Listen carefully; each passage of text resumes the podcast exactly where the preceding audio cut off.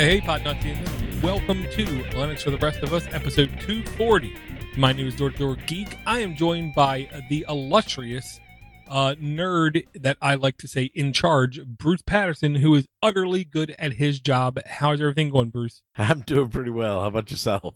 Uh, I'll just say it's been an interesting week. Uh, we have sickness reigning over the United States, but it, thankfully it's only affecting senior citizens, and neither of us are senior citizens. Um, I will say also, this show is brought to you by John, aka Isle of Tiki. Uh, if you would like to support this network and try to make this network remain ad free as much as possible, it's very easy. Go to patreon.com slash podnutz. It's not really easy. Uh, I personally subscribe to over 150 podcasts, and I cannot support everybody I listen to, but I try to support as many people as I can. And I encourage everyone to do the same. I've said since literally the first or second episode of this show support those who support you. Uh, and I'll ask Bruce, uh, I hope you had a non um, painful week because I will say, you know, the holiday season is when people get really sick and seem to die. Now we're in that limbo stage where it's just long enough after the holiday where things just seem to get frustratingly difficult I don't know if that happened for you, but it definitely happened for me. Well, you know, one of the things that we talked about a little bit earlier was the fact that the company I'm working for has no plan.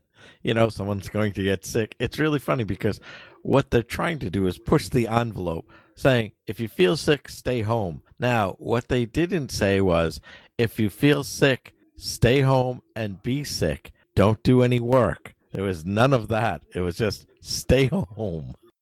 Yeah. Um, I'm a government employee. We had an announcement and it was unbelievably non-specific. This is the way I put it. I work where I work for a reason. I'm there not because I have, you know, uh, massive amounts of charisma.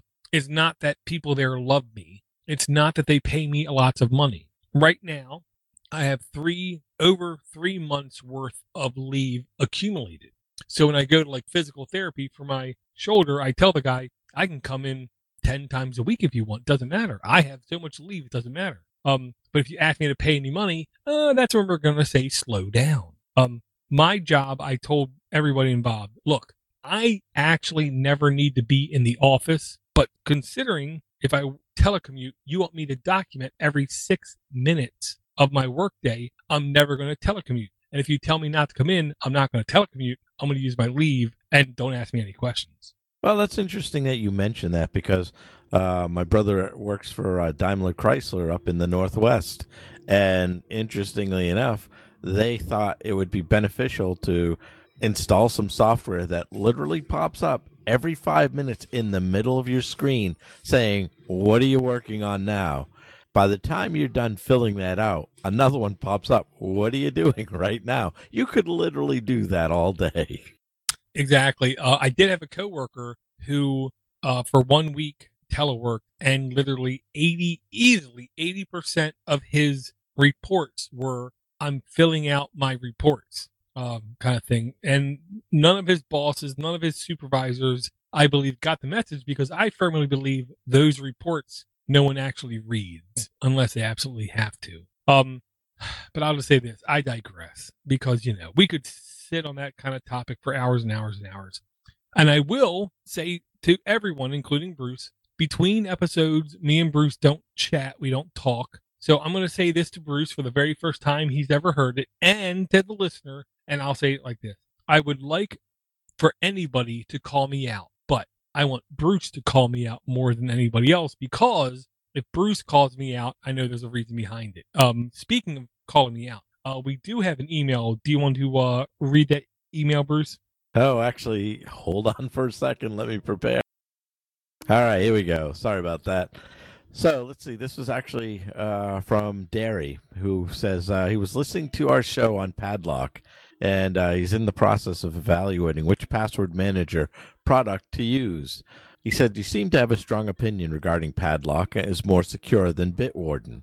Wondering if you can share why that is the case or point me to some resources to explain why one product is better than the other. Thanks, Derry.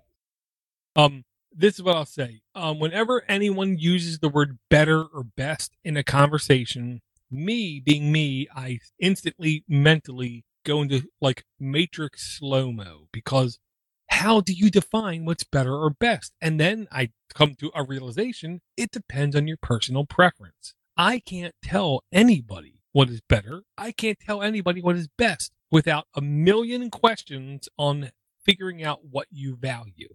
Dramatic pause. If you send an email to this show and you do not send it to podcast for the lengths, uh, podcast at linuxfortherestofus.com, and I don't reply, don't be shocked because you're an idiot. That's just the way it is. And if you email me and you're from a podcast that is blatantly anti Semitic, don't expect a reply because I will not reply. Okay, here's the whole thing I'll say security is really difficult to define. Secure is even more difficult to define. I'll say Bitwarden seems to me that it seems to be much more interested in persona, in public image, in marketing, and not as interested in actual security. If you take a look and you just go into your browser and you type Bitwarden space exploit, go into any search engine, even even Bing, and you'll find genuine things where people are pointing out that Bitwarden did things incredibly, as far as I'm concerned, insecure. Okay. Now, Bitwarden has been around for years. Bitwarden, as far as I can tell, still uses the clipboard to transmutate usernames and passwords to applications. And as far as I'm concerned, if you use a clipboard to move information from one thing to another, you are incredibly, obsessively, ridiculously incompetent. Because if you rely on a system like that, then you don't understand security as far as I'm concerned. And it looks like Padlock and Passman both do not use the clipboard as far as I can tell. I could be completely wrong. And if you send me an email questioning my value judgment, I really want to first reply, Are you a security professional? Because I already know the answer. The answer is no. No, you're not. Neither am I. So maybe we both, we all need to stop asking each other's questions and try to find security professionals who value these kinds of things, maybe Patreon them some money, PayPal them some money, and ask them to dig into all these applications and actually do a dive and actually do like a deep dive and figure out which one is safer, which one is less secure. Because I am not a security professional, but I believe Bitwarden is less safe. Actually, that's a good point. One of the things that I think is interesting too is that it's going to be a lot of digging and a lot of personal research too, because at this point, who do you trust? Because I can tell you firsthand, there are a lot of frauds in the security industry. And one of the things, let's put it this way if um, you ask somebody a question and they give you a non committal answer, like we suggest, well, that's not good enough you have to commit to your own answers because if you can't do that on the very surface, then I don't think I can take you very seriously as a security professional. Yeah, and I will say I don't understand people's lax like reaction to certain things where if you were walking down the street in any city in the world, Beijing, Amsterdam, Rio, New York City, and a con man asked you a question, you would pre pretty quick in identifying that this guy's full of crap. Yet online, when we have pretty web pages and pretty like news articles, paid news articles into our feed, we seem much more willing to accept. And I don't understand the general population's willingness to not question things where I will say I do believe my greatest trait and ability is skepticism. And I will say right now, skepticism and cynicism are completely different things. Cynicism for the layman is not only do you question things, but you don't believe the answers that you get. Skepticism is you always question things, but then you reevaluate when you get answers. Um, I believe I'm skeptical, not cynical. Well, you're one up on me because I tend to be cynical. But anyway, these are my demons to deal with. Uh, actually, one of the things I was hoping we could sort of segue into uh, is um, have you ever used Trello before? Uh, I have used Trello like solutions, and now again for the layman, what Trello is is, and it's really difficult to explain. If you watched Silicon Valley like I did, and I love that show, Trello is a like post-it note is a digital post-it note like solution where you have different stages of things like here's an idea, here's the progress I made, and here's the actual resolution to it.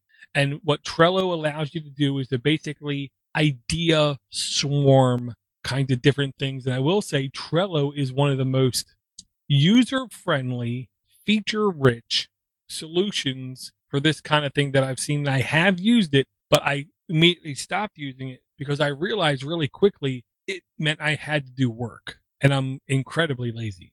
Well, the reason why I bring that up is because one of the things that uh, I, have run into in the last couple of weeks is that, um, you know, usually when you have a lot of items that you have to keep track of, and you're juggling a lot of balls in the air, the problem is is that sometimes you forget about a few of them, and so one of the things is that yeah, you could use a spreadsheet for something like this, but I decided we needed something a little bit more than that because we also need to share with my teammates some of the other things that we're we're current, constantly doing. So one of the things that I think uh, brought me back to this, I used it a couple of years ago to track project work, and I think that this is ideal for such a thing because you know project work has its own metric and, you know, for something like this, you know, I think if you put it in a place where everybody can see it and the boss can see it and they can get the status of it without actually having to ask you, that's kind of a win as well. I know that the uh, entry level user is free for this. And if you want to do something a little bit more hardier, I think it's uh, ten dollars a year per person or something like that. But anyway, uh, so I just thought I'd mention it along because you know I think uh, this is better than a spreadsheet and better than whatever ticketing system you're using, uh, and it helps you keep track of projects. Yeah, I'll say I have never interacted with a ticketing system that I thought was good. I have no problem saying that out loud. And when um, applications like Trello surface, they instantly gain a lot of clicks. They gain a lot of fans because they're clearly better. Um, there are more than a couple free solutions, capital F free solutions, and there's more than a couple self hosted solutions where you can literally pay for like a digital ocean droplet or install them on a computer or microcomputer in your own environment, open up a port, and you could really self host. And I really have a hard time distinguishing the features that Trello has because Trello to me is almost the premier in this kind of um, task management solution and the other solutions. I have a hard time understanding the differences between them and why one is clearly better than the other. I will say this if you, the listener, have a task management solution out there and if you say teams, do not send an email in. But if it's something else, podcast at linuxfortherestofus.com because I do like I, I'm like really um enthralled by the idea of task management. But I'm incompetently lazy and never want to actually be the person to implement such a such a solution. But if I were to partake as a like third party in a solution, I honestly am really interested in them. Uh, Trello, I'll say I toyed with, and I was really honestly impressed at the polish that it had.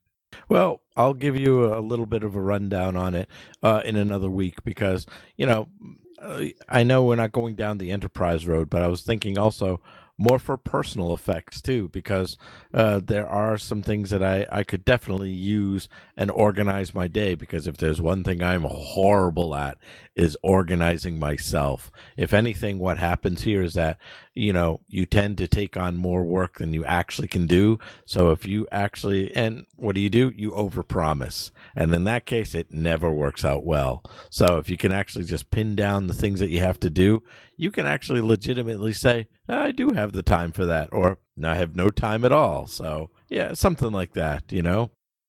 Yeah, and here is a link that will be in the notes, and it's surprise, not surprise, not hashtag not shocked. And every time I say hashtags, my kids like roll their eyes so vigorously, like the earth momentum changes kind of thing. But hashtag not shocked. Uh, there's a GitHub link that I'm going to put in notes, and it's called awesome dash self hosted. Um, Bruce, I definitely encourage you. This is a unbelievably educational page to just peruse is the best way I can put it. Um, you go there and you see a really long list of all kinds of software that you as an end user can like Hulk Hogan back in 1983 point at his hand and say, here's where the power lies, brother. And you can self host yourself. You can control the flow, the operating system, the security permissions, and who can access on all these applications. Downside is you have to grow up. You have to be mature. You have to be willing to log in as root and actually apply updates. But if you're willing to do that, this is an insane list of self hosted things you can put on servers. And I have no problem saying easily 33 and a third percentage of these things you can install on even something as common as a Raspberry Pi. Um, I am like, um, I am like really, what's the word? I can't think of it. Um, like, um, in, oh man, it's like, uh, magically, um, enthralled by, I can't think of the word. It's something that, uh, Count Dracula would do in D&D to completely enlighten somebody. I this is the kind of list that I cannot stop going through, Bruce, because the amount of things that I can self-host. I don't want to say it's limitless, but it's near limitless to where I can actually control everything. Um, and being a future hopeful, like small home office business kind of person, this is the kind of thing where if I can actually install these things, actually manage them, actually have team members log in and do things, I feel unbelievably powerful. It's a pretty formidable list. I mean, just going through everything, it it, it covers literally all aspects you could want uh, in regards to your computing needs.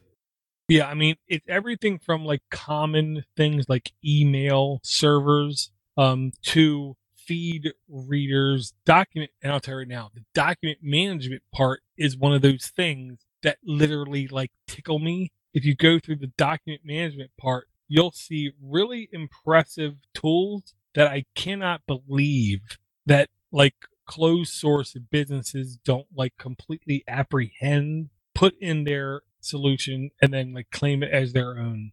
Um, part of me wishes that I could work for like a local school system because I know the local school system administrator, IT guy gets no money, gets no love, gets no respect, gets no anything, and it's their re- and it's their job to like turn literally junk and garbage into something useful and functional for everyone that that that they support whether it's the teacher whether it's the administrative staff or the upper echelon of the government that, that they answer to. And these are the kind of solutions, whether it be like the old uh, chalkboard type solution that they would use, or whether it be like a self hosted document sharing solution. Um, this is one of my most favorite GitHub pages to frequently visit just look at updates because I love the idea of self hosting. And I'll say it like this password management, self hosting is almost a coup de grace. If you can password management self hosted, it allows a certain amount of freedom to where companies can go under, ecosystems can change, protocols can completely be destroyed, yet I can still just one click tap something and have a password filled out that I believe is secure. Um, that's one of the me to me the real good things about living here in 2020. So, out of curiosity, one of the things I'm not sure what sparked this, but um, I wanted to see uh, what condition uh, a program called Open Molar is. Uh, that's a dentist software for for folks who are curious. What's interesting is that there is a person in Scotland, uh, I guess, uh, who had graduated dental school, and one of the first things he was frightened was the monthly cost of what it is to set up uh, software for his office. And so, anyway, he started an open source uh, program called Open Molar. And not to go too far on a tangent, uh, just just to give you an idea of what some dentists pay here in the states, um, they have a VM and their software is set up through a third party company, and they're charged thirty thousand dollars a month for support.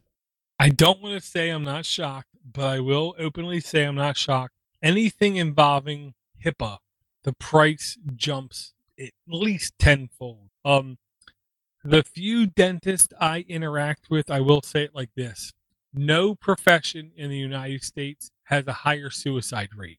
With that stated, the dentist I have, I try to be as nice to as I possibly can because I know they have the hardest job I've ever imagined. Um, if we in the nerd world can give them ubiquitous access to software that makes their job easier, I'm completely on board because I'll also say it like this dentists I've experienced in my personal life are some of the nicest people I think I've ever interacted with in the medical profession. And a lot of people don't think of them as medical professionals, but hear me now. Believe me when you're much older. A dental professional is as much as a medical professional as anyone drawing your blood, an orthopedist doing arthroscopy work into your joint, or anybody else. It's just the fact that they only deal with your mouth. Well, and what's worse is that studies have shown that dentists can actually see potentially 125 different illnesses based on the condition of your teeth. And some studies have shown that the care of your teeth is actually directly linked to your heart. So those are those are fun facts. And they're unbelievably true. Um the one thing that I know now that I'm old is in the digestive tract, the first thing is cutting your food, using your hands to manipulate your food, cooking your food, but then only after that is your mouth. And everything that you interact with your mouth directly affects the health of your food, of your teeth, of your gums, of everything else.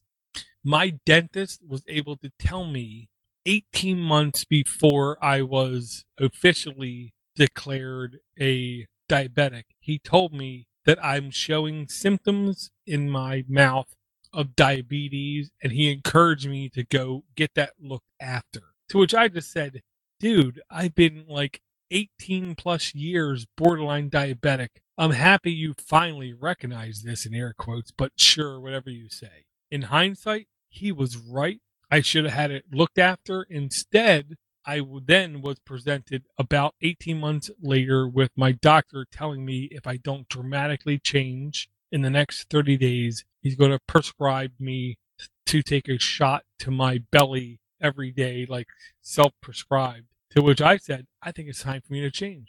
Yeah, usually I wait till those last uh last moment extreme measures to actually do something on that. Uh, all right. Well, anyway, I didn't mean to to sort of railroad us there. Actually, the one of the interesting articles that caught my eye with the Smithsonian releasing uh, over 174 years worth of uh, photos. What is it? Roughly 2.8 million images into the public domain. I think that's probably the first uh, batch of data that uh, the archive uh, .org has actually received in quite some time. Yeah, and I have no problem in saying um, I I, I love completely bri- blindsiding Bruce. So I'm going to say this: What was a was there something that you first thought of this when you saw this article, Bruce? Because I can say I can tell you without any hesitation. As soon as I saw this link, there was only one person, one podcast, and one movement that I thought of when I saw this.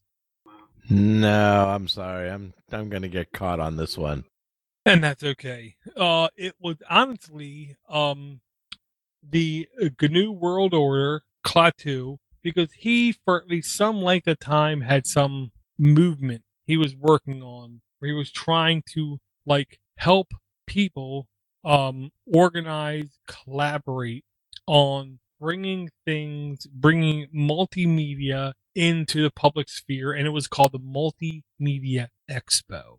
And once I saw this article, I immediately, without any hesitation, I giddily like freaked out and I emailed Klaatu and I was really hoping I was going to get some kind of like really positive, like joyous email back. And I kind of didn't, which kind of made me feel sad because I'm almost thinking that he's nearly given up on the idea of the multimedia expo, where his drive was to try to make as many things open, accessible, usable to everybody in the public sphere, whether it was images, video, fonts, or like anything. And when I saw this, I said, this is the exact kind of thing that he's trying to do. Here's the good thing I'm going to say. Um, again, I listen to over 150 podcasts in my feeds, and there was at least three or four news podcasts that stated the Smithsonian Institute released 2.5 million images to the public domain. 2.8 million images to the public domain, and they uh, dedicated that they were going to continuously do more over the future months and years. Um, this is the kind of thing that makes me, as a citizen in the United States of America, want to devote a percentage of my income to give to the Smithsonian because for them to relinquish all this content to the public domain means they only have more and more and more and more content under their wing that they believe can draw people in to their institutions to look at these um you know um things that they that that that they like to show off. I can't remember the word but the smithsonian is something that i have no problem stating and a lifelong baltimorean the smithsonian is a institution that helps educate youngins oldens everyone in between and it's the kind of institution that me as a baltimorean i love taking my kids to because they are um like they're shown things that they had no idea ever existed. And me as a parent i'm reminded of these things that have happened through time through history and through science. Um so for the smithsonian to release 2.8 million high resolution images into the public domain is the kind of thing honestly i can't i cannot say loud enough that i love and if more podcasts do not mention this article i am going to be incredibly saddened. Well i have to tell you what as a as a crappy inconsistent blogger this is good news because again more images that you can actually share out and use. In fact um, i'm particularly interested in a small time frame uh, i would say roughly from 1967 to 1972 because i think that that small cut of time it, first of all, it was very impactful music wise. Uh, it was actually rock and roll at the height of its its heyday.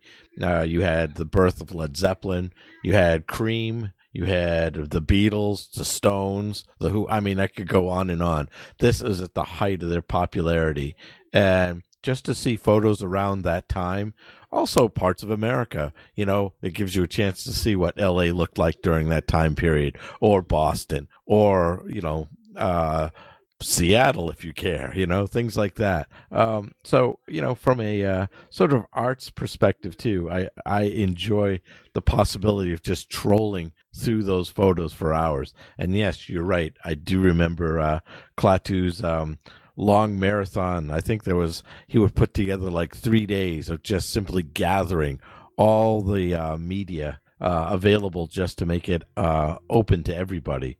And um, now that's a Herculean performance right there. Yeah, and I have no problem saying out loud, in private, or any place else. Um, Klaatu is the kind of guy, love him, hate him, agree with him, disagree with him it almost doesn't matter. Everyone should at least acknowledge, recognize, and appreciate the fact that he has put himself out there to a certain degree. And I hate to say this, but uh, I don't want to compare him to RMS because I can't, I cannot in my mind picture Klaatu picking his toenails and eating the fungus between his toenails. I hope that never happens. Klaatu seems incredibly measured in his logic, in his stance, in his belief, in his passion.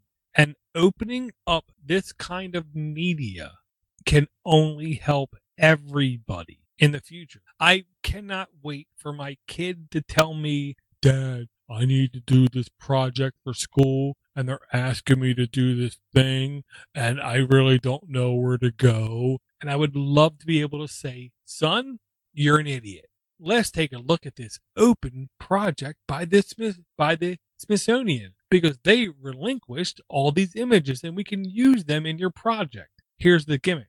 They didn't only relinquish these images for just normal use, they literally relinquished these images even for commercial use. And listen, if you understand capital F free and freedom, the most wide open use case is commercial use. If something is open and available for commercial use, it's open for everything else that has ever existed. So for the Smithsonian for do this kind of thing, it only makes me as a freedom loving Linux nerd who unbelievably wants to put his hands around the GPL and make the GPL feel good, the GNU public license. To have the Smithsonian do this, I really want to do everything in my power to support the Smithsonian and anybody who supports this kind of initiative, not only people like Klaatu. And if you notice, I mention other podcasts, I mention other podcasters. I dare ask anybody else out there how many other Linux podcasts do that. They don't. GNU World Order. Check it out. I guarantee you this. If you listen to the, latest episode and it doesn't like strike your fancy, listen to other episodes and I guarantee you something will. This is kind of like our ice bucket challenge. uh, one other thing that's interesting, I just went over to archive.org and just checked their images section. So with the Smithsonian's contribution, uh, I'm sure that they'll at least link some of these images. Uh, archive.org already has 3 million uh, images available. So with this extra, it nearly doubles the uh, images that are available in the public domain. This is just such a wealth of, of free stuff, essentially. Yeah, and without sounding dumb, I, I really do hate when I say that out loud because I feel like I cheapen or I lessen things. Every year, me as a nerd, I give money to Wikipedia because Wikipedia is trustworthy. Wikipedia is knowledgeable. Wikipedia is an immense like bastion of information. I also every year give money to archive.org because if it wasn't for archive.org, we as individuals would not be able to interact with the past as easily as we can. Long story short, if you do not use the Wayback Machine, then you have no interest in history, is the best way I can put it. Because if you would like to know how information was presented to people two years ago, two months ago, two days ago, 20 years ago, there's no resource available on the public internet that can do that except for the Wayback Machine, which is a hosted service by archive.org. And if you don't know what archive.org is and you're too busy listening to anti Semitic podcast, you need to stop, stop, drop, roll, whatever. I don't care. Just stop listening to that insane crap. Go to archive.org, experience what they offer you, and then when you're done witnessing that, shut your friggin' hole give them some money. I don't care if it's $2, $3, or $100. I can tell you this right now. There is no better barter, barter of information. And it's really hard for me to describe that word barter. There's no better interface for you to experience raw history, unbiased history than the Wayback Machine. Um, the, the things I've experienced from archive.org not only reminds me of my own incompetency, but it also reminds me of everything that existed before me. What's interesting is also if you go to uh, archive.org in the announcements section, they're actually already collecting archival information regarding the coronavirus so that in 10 years from now, we can see that the hype was all about nothing. Yeah. Eh, okay. Really quick, long, short if you're over 70 years old, I absolutely understand your like at like ridiculously worrying about the coronavirus. If you're under 80 years old and you're worrying about the coronavirus, you're an idiot. You're a maliciously retarded idiot. And I don't use that word lightly. I've had multiple people in my work with children who are suffering from mental dis- disabilities lecture me on the word retarded and how it shouldn't be used. And I agree, it shouldn't be used. But if you're worrying about going outside, going to the grocery stores, hearing somebody coughing and worrying about the coronavirus, and then subs- subsequently buying $80 worth of rubbing alcohol, you're kind of retarded. And I almost can't wait for natural selection to take you out so my children will have a better chance of like procreating and being beneficial in the future so we don't roll down the uh, idiocracy timeline. Oh, I'm afraid we're already well beyond that. now, you know, also one of the things I like about it too is that in the Wayback Machine, there's actually a button that allows you to also look up history as well. So, uh, yeah, this is this is a uh, again a site that I spend my time actually more for the free books as well because they pretty much uh, collect everything that uh, the uh, Gutenberg project has and just makes them more available. Uh, uh, yet another outlet. I think um, there's also a um, what is it? There's a watchdog group. it's a dual sponsorship by Yale and Duke University. who got together and actually monitor what gets available and released to the uh, public domain. And so, Smithsonian, this is uh, the first time in roughly three years that anything has been released to the public domain, uh, given the new uh, legal restrictions around music and even literary uh, uh, pieces of work now. So it's actually nice to see that somebody is not afraid to release something out to the public. Yeah, I absolutely agree. Um, public domain is the kind of thing that it should never ending consistently be given things to do. And for the last couple years, it's been unbelievably dry thanks to m- monopolistic companies like firewalling things off. Um, but this is the first year, literally like three years, we've had things come into it.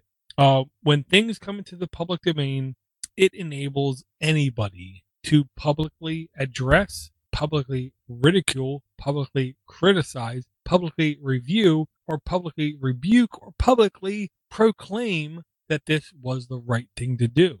That only happens when things come into the public domain. And I'll say it like this I'll also secretly, Bruce, between me and you, I've had like two or three people email me and ask me for access to my Plex server. Sorry, tangent. Long story short, I proclaimed the death of Plex is coming for months and months and months and months. In the last couple weeks, we've had delegates from the copyright industry complain that Plex um, shares private um, copyrighted content illegally. But, you know, screw them. Um, and I've had people say, you've mentioned like the Mozilla documentary called Code Rush that I have available on my Plex server. If anybody would like to see anything that I deem as being an important piece of multimedia history, like Code Rush, never hesitate. Send me an email, podcast at Linux for the rest of us.com, and I can give you access to my Plex library until Plex is dead, which will happen. And when, and once Plex is dead, I'm going to move to other services that uh, that allow me to share my library to other people. And I will say it like this if you've never seen Code Rush, I can't say it loud enough. I can't like scream it at the hilltop. I can't stand at the top of the mountain and say it loud enough. Code Rush to me was an incredibly eye opening documentary in the history of Mozilla and what made Mozilla Mozilla when they actually decided we're going to take this browser source code and release it to the public sphere in an open source format. Once they did that, the company changed. They pivoted. They became something they didn't know they could ever become. And ever since then, I've been doing everything in my power to support that company. Nice. Well, actually, one I'm going to circle back very quickly on the uh, Smithsonian. I actually posted in our chat the uh, link from uh, an earlier uh, issue, January of this of 2019. Apparently, it was actually the first time in 20 years some of the copyrighted works entered the domain, uh, and it's Duke's Law School Center for the Stub- Study of Public Domain, where um, they keep track of all of this stuff. So if somebody wants to remake Cecil B. DeMille's original, The Ten Commandments, and post it on YouTube, have at it. And the, and the only word I can say to that, Bruce, is hot damn. I love I love when that kind of stuff happens because creativity is the poster child, is like the cradle of development. And when people are allowed to just create anything they want to create, we have unbelievably rancid, disgusting things that come out of it, but we also have the most beautiful things that have ever existed come out of it. Um, so I'm I'm completely on board with that because I don't want to dictate what should happen. I just want to bear witness to what can happen.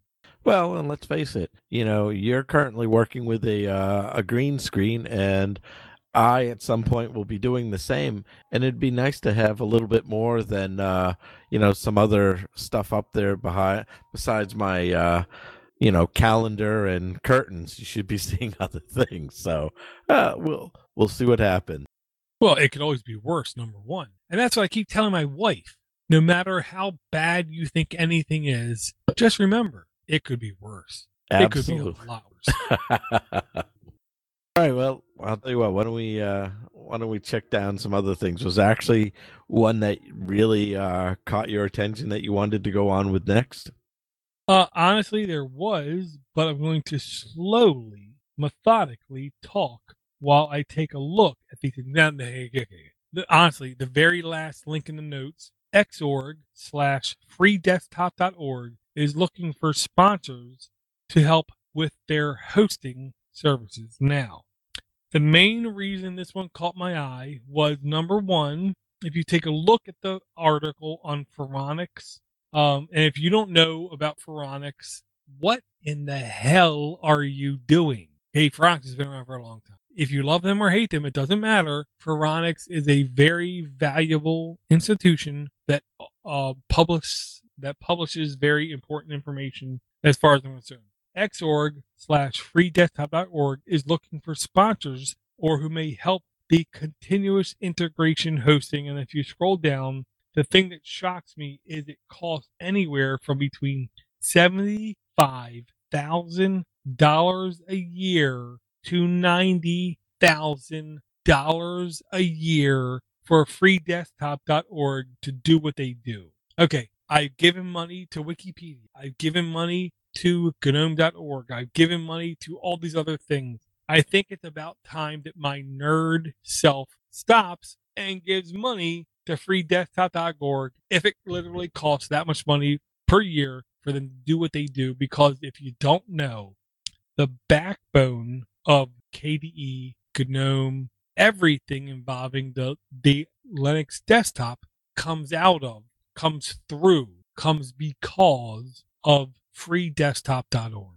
One of the things I'd like to interject here is that I would think that this is ideal for uh, the project to approach someone like, oh, maybe the Linux Foundation. You know, it's like, hey, we support your infrastructure. You might want to try supporting us. You know, either come up with some web hosting space for us or, you know, send some money our way because, you know, they're paired with a lot of major companies, Oracle, Red Hat, uh, the list goes on, you know, and to provide more work for these people, I don't see why the, the Linux Foundation can't support people for exactly this reason.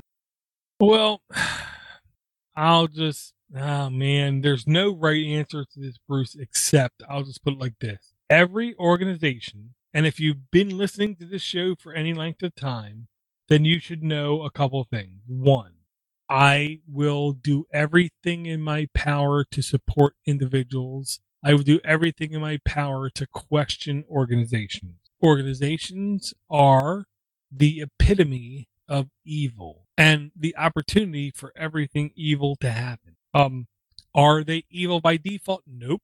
But if you give them the opportunity, companies seem to be horribly bad. Um, but I'll say this freedesktop.org seems to be, seems to me to be one of the least evil organizations, maybe because they haven't had the opportunity.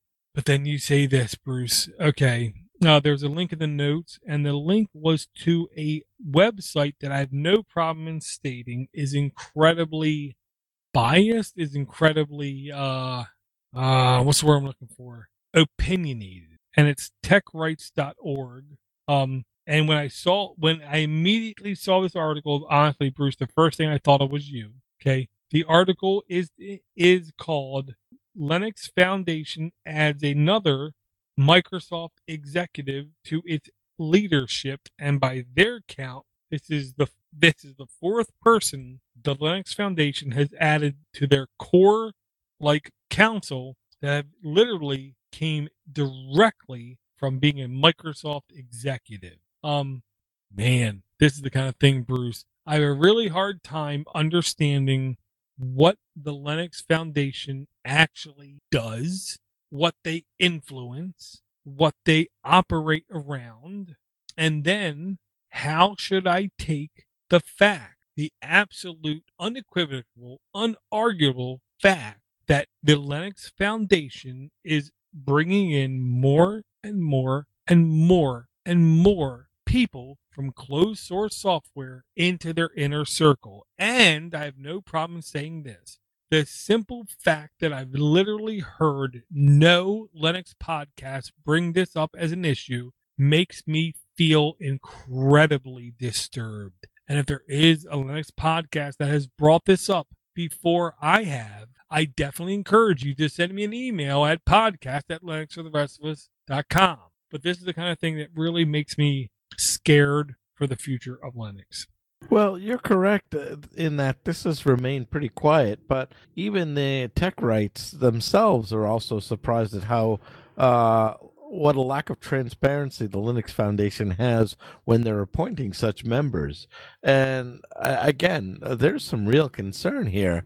Uh, I mean, if it's a foundation that's just here set up to be a formal structure to pay Linus, then uh, I guess. But I mean, though I think the worst part about it is that you know, well, there's a certain irony in having Microsoft pay his salary too, but there's there's got to be a little bit more to this. I mean, it, it, just doesn't make make sense in terms of the membership.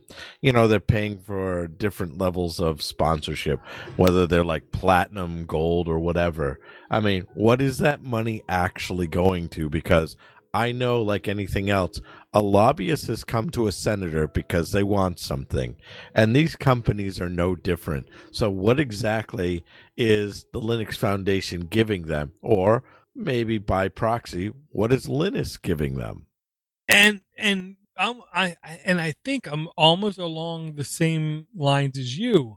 I'm very okay with Linus making himself finance, and I'm saying this very slow I'm very okay with Linus making himself financially stable. I'm very okay with Linus making his spouse financially stable. I'm even very confidently, self assuredly confident in letting Linus make his offspring financially stable because I truly believe everything he's donated makes it valuable enough to me that I can say he can make others that he deems important uh, not have to worry about money for the rest of their maybe natural life.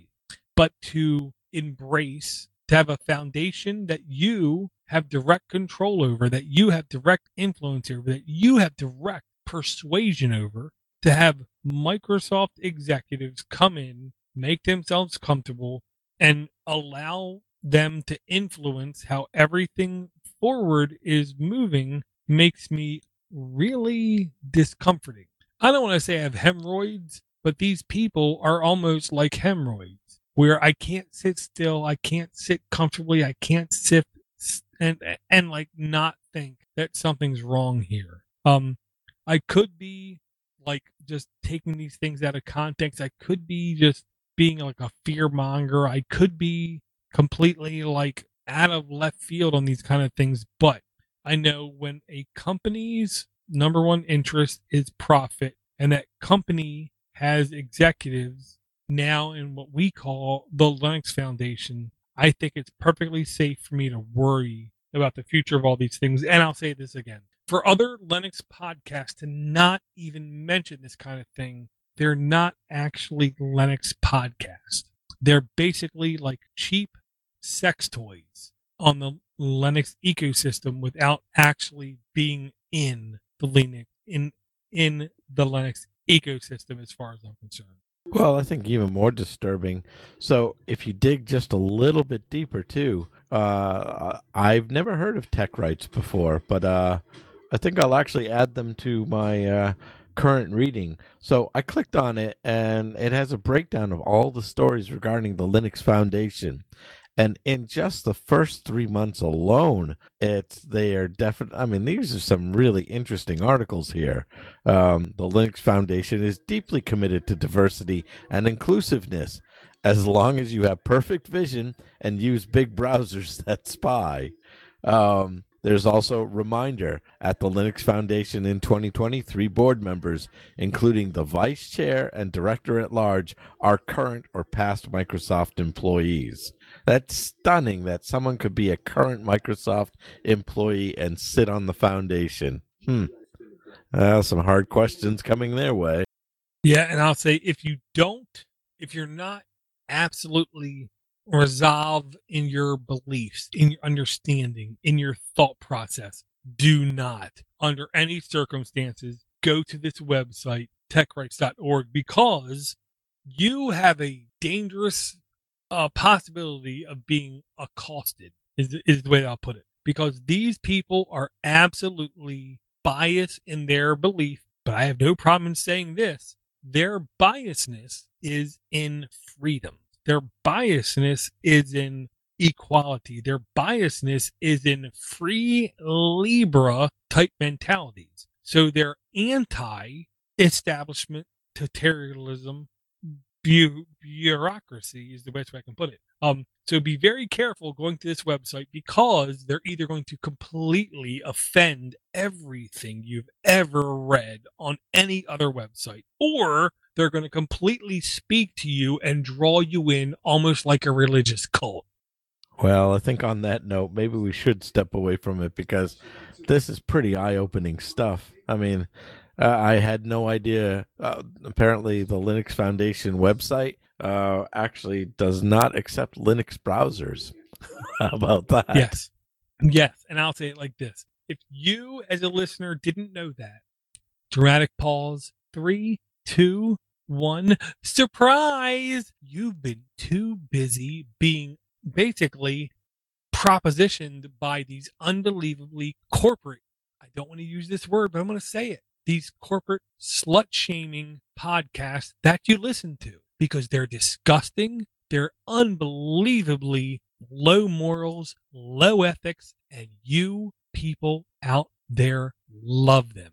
And I'll definitely encourage you this, listener. If you listen to all those podcasts out there that never, ever, ever, ever speak about these kind of topics, whatever you do, never for the rest of your natural life, send me an email at podcast at linuxfortherestofus.com. If you're a part of a podcast that is unbelievably anti Semitic, never in the rest of your life send me an email at podcast at the for the rest of us.com. If you believe that you've been enlightened into free Libre open source software and you understand the combative nature of these ecosystems that constantly go back and forth and there is no absolute right there is no absolute wrong and you merely like to discuss the differences between them please send me an email at podcast at linuxfortherestofus.com because i absolutely live and die by the engagement i get from everybody whether it's the honestly admirable jonathan t nadeau whether it be by the former co-host of this show, Steve Cherbino, or Cody Cooper, who, if I could right now put my hands around, I'm pretty sure I would, or Bruce Patterson, um, then you definitely need to let us know. But if you, the listener, really get a uh, excitement from listening to these completely slutty podcasts who won't stop asking for money and asking for Patreons and pushing ads upon you, please, whatever you do, never, never in your life send us any feedback because I really don't want to hear from you uh, because I'm sick enough as it is. Um, and I'll ask Bruce, as always, do you have any uh, parting words? Do you have any words of wisdom? Do you have any things you would like for people to send us feedback about? No, actually, the shots are already fired, but those are pretty good. Although I actually am interested in people who uh, may have some, uh, I don't know if I want to say self management, but if there's uh, some software that they use to help plan their day or whatever it might be, uh, we're interested. So, uh, you know, and everything is inbounds right now. So let's give it a shot and see where that takes us. Yeah, I will say self hosted organizational solutions I find fascinating but I just don't have the wherewithal to follow through to use them myself because without sounding too lazy, it's too much like work. Um, I say to myself, self, when I retire from my nine to five in about six more years, I plan to become much more organized. But for now, I'm just going to keep flying by wire. Um, again, you can send us a voicemail, 7076podnut. You can send us feedback at linuxfortherestofus.com. You can also support us directly on patreon.com slash podnutz, or there is a PayPal link hidden somewhere on podnutz.com to where you can set up a monthly donation to us. Um, if you really like not hearing ads, if you really like not hearing really hollow statements about other services or solutions, then there's only one way to ensure that we do not do that, and that's to support us directly. And I will say to everyone out there, I love everyone. I thank everyone for their support. I thank everyone for their feedback. I thank everyone for their interactions. And Bruce, hopefully, I'll talk to you again in about a week, and I hope you have a really good uh, time between here and there. And and the very very last thing is never ever ever forget if you do not have root on a device, on an item, on an operating system, on a camera, on a doorbell, then you really, really, really do not know who does. And I'll talk to everyone again in about a week.